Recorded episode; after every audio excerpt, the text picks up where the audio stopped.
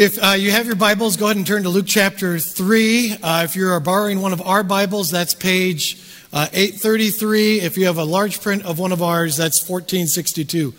Uh, hey, we're going to be concluding our series, Hardwired for Holiness. Uh, again, I love that quote at the end of the video. Millions of Americans have abandoned religion only to recreate it everywhere they look. Uh, the decline of religion in our country is well documented. Uh, studies have shown that no religious affiliation is the fastest growing religious category in our country. Uh, but at the same time, uh, sociological studies have shown that we all have these religious impulses. Religious impulses like um, a need for a guiding story, a need for identity, a need for purpose, a need for connection, community, belonging, a need for rhythm and routine. Uh, these religious impulses, they are fundamental to the human experience. And there's varying views on where these religious impulses come from. Some explain them through a psychological lens. Uh, we would say that God created us with religious impulses, but regardless of why we have them, uh, there is no doubt that they are very real and they are fundamental to the human experience. Our scripture reader for this morning is Nikki Cruz. Uh, Nikki, if you can make your way up to the podium. As she does, I'm going to ask if you're able, please stand and face the center of the room. Uh, we read from the center of the room to remind us that Scripture is to be central in our lives, and we stand because we believe that this is the Word of God. And so, Nikki, whenever you are ready, please read from Luke chapter 3. John said to the crowds coming out to be baptized by him, You brood of vipers, who warned you to flee from the coming wrath? Produce fruit in keeping with repentance, and do not begin to say to yourselves, We have Abraham as our father. For I tell you that out of these stones God can raise up children for Abraham. The axe is ready at the root of the trees, and every tree that does not produce good fruit will be cut down and thrown into the fire. What should we do then? the crowd asked. John answered, Anyone who has two shirts should share with the one who has none, and anyone who has food should do the same. Even tax collectors came to be baptized. Teacher, they asked, what should we do? Don't collect any more than you are required to, he told them. Then some soldiers asked him, What should we do? He replied, Don't extort money and don't accuse people falsely. Be content with your pay. Nikki, thank you very much. You may be seated. As uh, Pastor John said last week, we are searching for the sacred anywhere we can find it. Searching for the sacred anywhere we can find it. In our culture, re, uh, religion is recreated in all sorts of places um, movies and music. They give us our guiding stories. Uh, politics and sports give us identity, purpose, community. Uh, diet and fit, fitness, they give us our rhythms and routines. Um, I just couldn't help but notice uh, this past week how we as a country have been reacting to the death of Kobe Bryant. And again, horrible, horrible tragedy. My heart breaks uh, for his family and the families of everyone who died. I can't even imagine uh, what they are going through. It's a terrible thing. Um, but I noticed that our reaction isn't focused on the tragedy of the nine lives lost, it's focused on the loss of Kobe and the outpouring of emotion and all the tributes to his memory. It's as if one of our gods has died. Lowercase g. And while we've learned a lot about Kobe this week, I think we've learned a lot more about us. And I'm not saying our reactions to his death are bad, um, just the opposite. They're compassionate, and that's good. But to have that much emotional connection to a cultural icon. It shows, it reveals our religious impulse. We have had a religious devotion to making tributes to Kobe this week. The absence of religion is revealing our longing for it. But recreated religion will fail to provide ultimate meaning. Movies and music, politics and sports, diet and fitness, they're all great until a tragedy occurs, a death happens, a diagnosis strikes. When we are confronted with the reality of our own mortality, our recreated religions fall painfully short of fulfilling our need for ultimate meaning. This morning, we're going to look at one more way we are hardwired for holiness, something I'm calling hardwired for principle. Hardwired for principle. Uh, the first part of this whole uh, idea of hardwired for principle is that we all have this impulse that there is right and there is wrong. And when we use the terms right and wrong, what we're really talking about is what the Bible calls good and evil. Right and wrong, those are just contemporary words for good and evil. Uh, we have this innate sense that there is a right way, the way that things should be. And we all have this feeling that there is something wrong. The, the world isn't as it should be. Now, the Bible calls this wrong sin, but whatever you call this wrong, we can't escape it. It's like everywhere. And in the Bible, there is a divine hostility to evil. If you look back at Luke chapter 3, verses 7 to 8 in your Bibles, where it says, John, this is John the Baptist, said to the crowds coming out to be baptized by him, You brood of vipers, who warned you to flee from the coming wrath? Produce fruit in keeping with repentance. And do not begin to say to yourselves, We have Abraham as our father. For I tell you that out of these stones, God can raise up children for Abraham. The axe is already at the root of the trees, and every tree that does not produce good fruit will be cut down and thrown into the fire. John is saying there's something wrong, and something needs to change. Now, what complicates this is that we don't agree on what is right and wrong. Right? We live in a culture of moral ambiguity, and it's not just our culture, it's all of us. And while it's popular for some people to say that there are no moral op- uh, absolutes, uh, we can say that all we want. There are no moral absolutes. The fact is, each and every one of us, we have moral absolutes. And even saying there are no moral absolutes is a moral absolute. I hate to break it to you. Um, the problem is we disagree with what those morals are. What is right and wrong? Whether it's something political like pro life or pro choice, or something more personal like um, how honest do I really have to be with my taxes? We all have a set of morals that we use to make decisions in life. But regardless of what morals we land on, this universal sense of right and wrong exists. There is good, there is evil. We just struggle with figuring out which is which. And there is this temptation when trying to decide what is right and what is wrong. And that temptation is that it's really easy to confuse what I want with what is good. It's really easy to confuse what I want with what is good. For example, I think bacon is good, right? I think bacon is good. Yeah, see, I'm assuming there's other people who feel this way. Why? Because I like bacon. Now, that doesn't mean it's right for me to eat it. It just means that I like it. And so I assign it a moral value. Bacon is good. Um, now, I don't like cooked mushrooms, so they're bad. Okay? And I could even jokingly say, and sometimes we do this cooked mushrooms are evil, right? We play with this language. Things we don't like, they're evil. Now, it doesn't mean it's wrong for me to eat them. Now, I like the money I earn and I don't like giving it to the government, but that doesn't mean it's right for me to cheat on my taxes. If my right and wrong are based upon what I want, it leads to all sorts of bad things. And to confuse what I want with right and wrong, that, that starts really early in life. That's not something we learn.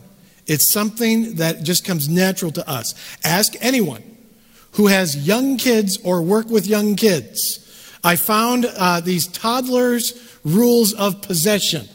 Um, let me just share toddler rules of possession and see if this rings true. Okay? If I like it, it's mine. If it's in my hand, it's mine. If I can take it from you, it's mine. If I had it a while ago, it's mine. If it's mine, it must never appear to be yours in any way. If I'm doing or building something, all the pieces are mine. If it looks like mine, it's mine.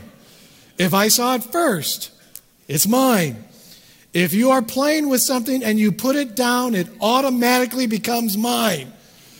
If it's broken, it's yours. These rules are all rules about what I want. And while it would be convenient for the world to be revolved around us, deep down we know that there is right and wrong, good and evil. It's an impulse. And we have this second impulse in relation to being hardwired for purpose. And that is, is that for the most part, we want to be good. that sense of something wrong includes something wrong with us. We feel it. And the Bible says sin is deeply ingrained in each one of us. But don't you ever feel like there's something not quite right with you? You know, maybe when you're quiet alone, laying in bed, you, it's just you and your thoughts, and you just kind of reflect. Something's not right, right? You know? And it's not just that sometimes that we do things that are wrong, but there's actually something wrong in us with us. Are you really the person you feel like you're supposed to be, or meant to be, were created to be? Or when you think about the person you were supposed to be, meant to be, created to be, and you look at who you are, something is off. You see, there's something off in each of us, and we know it. And so the second impulse causes us to ask, well, how do I become good? How do I become good? We all have a need to feel like we are right, to feel like we are good. And if you look back at verse 10 in Luke chapter 3 from the passage, if you look back in your Bibles, after John the Baptist warns them, they all respond with, Well, what should we do then? What should we do? While some of us, some of us, we have to be right all the time. You know, when we always have to win the argument, or have the last word or always do things by the book. Um, and while that's true for some of us, all of us have a sense that whatever is wrong with us, it kind of needs to be fixed, and we don't really know how to fix it, we don't want to fix it. And so we have this need to justify our behavior. And we don't necessarily have to justify our behavior to others, although we do that often too. But really, it's more important that we have to justify our behavior to ourselves. We can't simply tell ourselves, I did that because I wanted to, or I didn't do that because I didn't want to. We need reasons that allow us to maintain our sense of goodness. And so we deceive ourselves and justify our behavior. And most of the time, though, most of the time when we don't do what is right, it's because we wanted to do it. That's the truth. Kids, why'd you take that toy? Because I wanted it, if they were honest. Or adults, why did you call in sick when you weren't sick? Well, because I didn't want to go to work today, if we're honest. Okay? But that does something to us. We feel bad and we don't want to feel bad. So we come up with these justifications for why we do the things we do. Um, and people may joke about being evil, you know, may humorously say things like, yeah, you know, I'm just rotten to the core kind of thing, or I'm just rotten that way. But the large majority of us, we're not comfortable actually viewing ourselves as if we're rotten or bad. Now, there are people who don't care about right and wrong. They honestly don't care about right and wrong. We have a term for those people. They're called psychopaths, right? Most of us care about right and wrong. Most of us have a desire to be good. And in the passage, John responds to those asking, Well, what should we do then? What should we do then? And he seems to give them some rules. Uh, and rules are simply laws that you follow. Rules are laws that you follow. If you look back in your Bibles to Luke 3, verses 11 to 14, where John answers them by saying, Well, anyone who has two shirts should share with the one who has none, and anyone who has food should do the same. And even the tax collectors came to be baptized. Teacher, they asked, What should we do? Well, don't collect any more than you are required to, he told them. And then some soldiers asked him, And what should we do? And he replied, Don't extort money and don't accuse people falsely. Be content with your pay. Now, in one sense, we hate rules because they restrict us. But there is something about rules that we love. They give us structure. They, give, they make us feel good about ourselves when we follow them. And rules, they are everywhere. Uh, you want some rules for life? Trust me, you will be able to find them. Um, Google rules for life, and you'll get all sorts of lists. Um, here's one set that I found um, Express gratitude, keep your promises, say I love you, be gentle with others, speak the truth, laugh at yourself, speak words of kindness, consider others, do your best. Okay, there's one set of rules for life. Here's another set of rules to live by. Um, wake up. That's actually a good idea. Uh, uh, be thankful. Try new things. Help others. Trust yourself. Worry less. Keep going. Love unconditionally. Dream big. Um, you know, and everybody's got rules. The EPA has rules they'd like to, you to live by reduce, reuse, recycle. Those are EPA rules they'd like you to live by. There are rules to live by for physical fitness eat right, exercise regularly, get good rest. Uh, there are sports rules to live by celebrate victory, work hard, be a good sport, work as a team, have fun. Um, I even found some rules for being lazy. Uh, there are lazy rules. The further away the remote, the more you like what is already on TV. If you spill water, it'll eventually dry. If you drop an ice cube, kick it under the fridge. Those are good rules. I don't know. Um, here's a marriage rule I've never seen before, but I think it's a pretty good rule. Never yell at each other unless the house is on fire. That's good advice. Of course, the Bible has the most famous set of rules, the Ten Commandments. You shall have no other gods before me. You shall not make for yourself an idol. You shall not misuse the name of the Lord your God. Remember the Sabbath day by keeping it holy. Honor your father and your mother. You shall not murder. You shall not commit adultery. You shall not steal. You shall not give false testimony against your neighbor. You shall not covet anything that belongs to your neighbor. In the Old Testament, the Ten Commandments were just the tip of the iceberg when it came to rules. There are 613 commandments in the Old Testament. And then, by Jesus' time, uh, they had rules to explain what the rules were. Uh, like, uh, don't work on the Sabbath. Well, what does it mean to not work on the Sabbath? So they had a whole list of rules to explain what that one rule meant. Now, here's the truth about rules to live by. Whether it's life rules or environmental rules or physical fitness rules or sports rules or lazy rules or marriage rules or Bible rules. It is impossible to have a rule in every situation.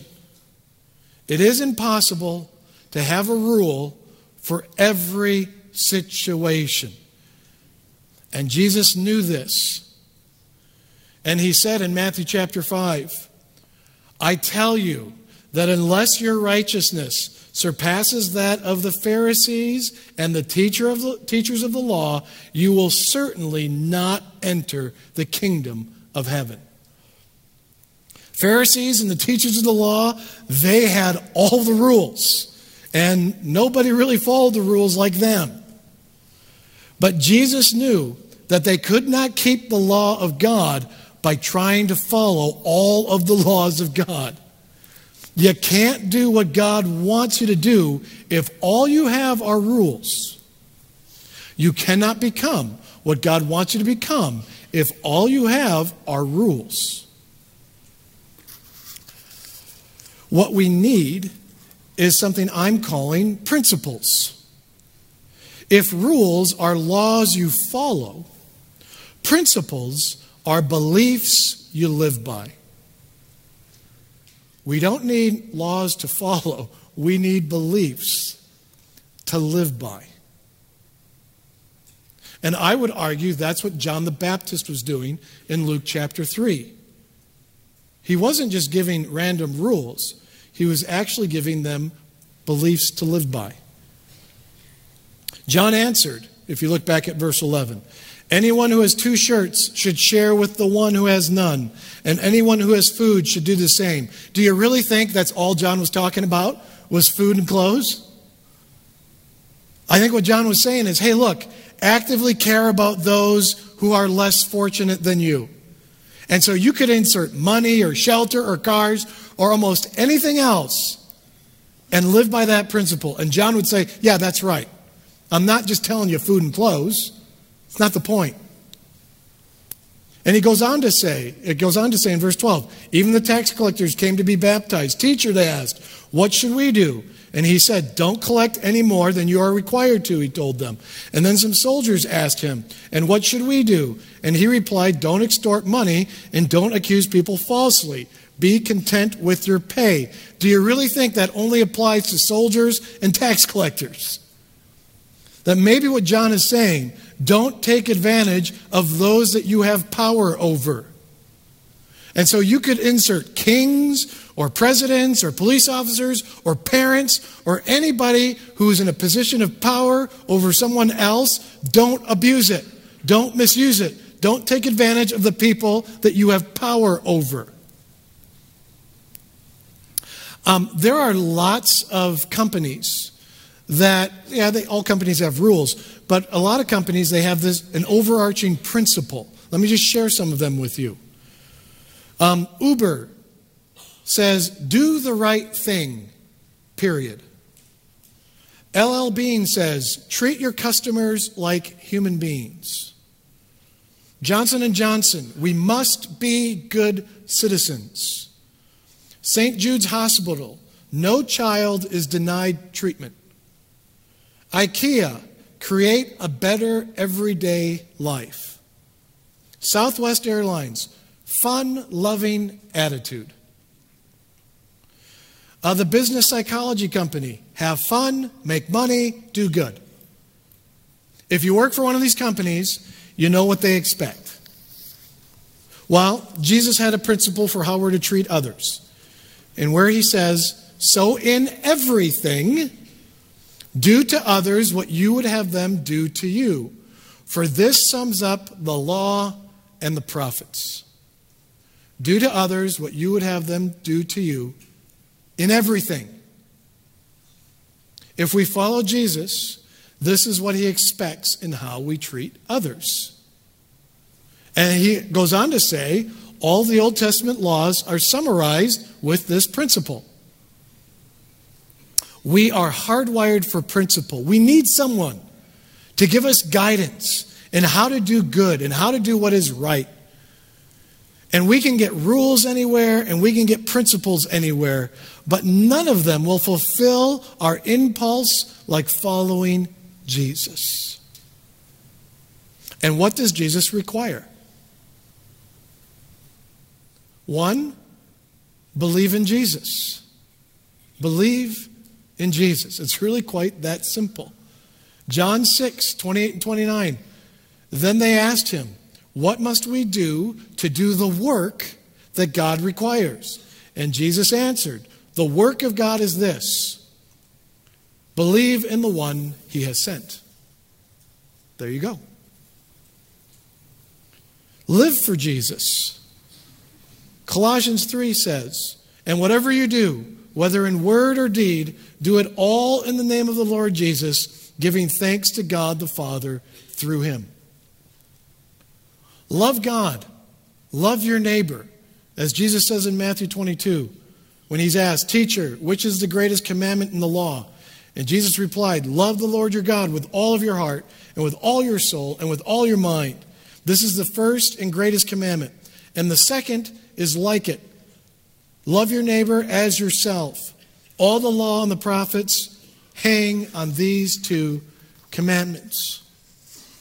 Believe in Jesus, live for Jesus, love God, love your neighbor, and you will be joining the kingdom of God.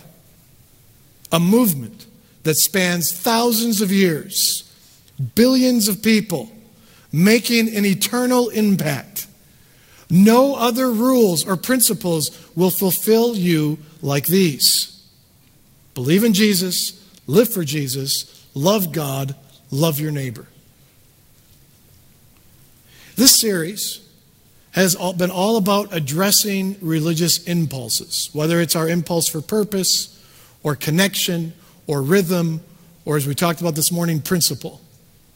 It is hardwired in our nature to seek after these things. And we have recreated religion in all sorts of forms. But following Jesus is the only way to fulfill the impulses we have. Whether it's the impulses we have in the mundane of everyday life, or when they become really crystal clear when our worlds are turned upside down, when a tragedy occurs, a death happens, a diagnosis strikes, whenever we are confronted with the reality of our own mortality, Jesus Christ, the resurrected King of Kings, his way of life, his community of followers, his impact on the world is the only source of ultimate meaning. Please pray with me.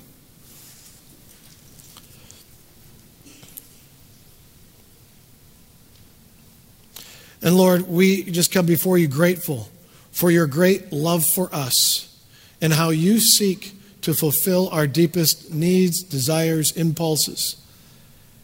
And Lord, I would ask that you would give each and every one of us both the wisdom and the perseverance to um, see what it is, how it is that you want us to live out life as you've intended us to live it out. Believing in you, living for you, loving you, loving our neighbor. Lord, show us how to do that in our everyday life. And Lord, may everything we say and do ultimately be for your glory. And it's in the name of Jesus we pray. Amen. Receive God's blessing.